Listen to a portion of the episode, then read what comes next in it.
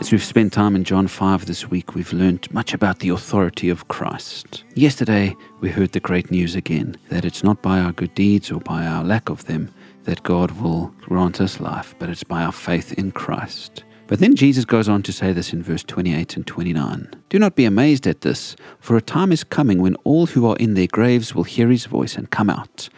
Those who have done what is good will rise to live, and those who have done what is evil will rise to be condemned.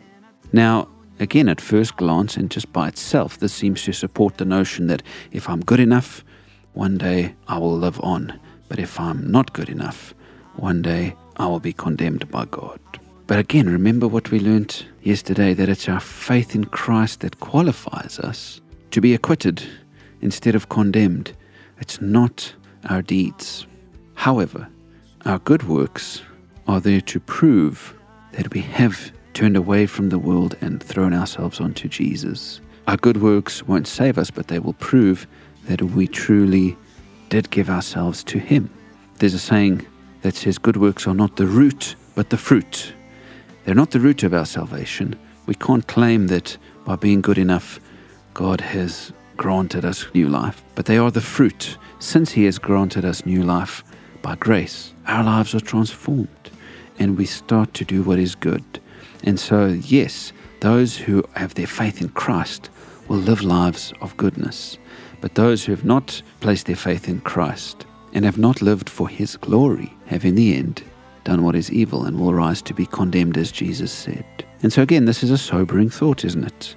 Are our lives matching the salvation that we claim as Christians? And you know, Jesus was quite clear that his call is not an easy one. In fact, in Luke 14, Jesus spoke about counting the cost before you start something. And he said, if you want to build a tower, you'll sit down and think about the cost before you start. then he says, if a king is going to go to war, he'll sit down and consider if he's able to do it, if he's able to send it out. And then he said this in the same way, those of you who do not give up everything you have cannot be my disciples. He was saying, count the cost. The life of a Christian is not just free acceptance of a gift and then going on as before, but it's a new commitment to Jesus, to his mission, and to the life of love and holiness to which he calls us. Friends, let's not make the mistake of accepting Jesus' free grace and then living in sin. Let's rather consider the cost, realize that Jesus calls us to a life of great commitment to him.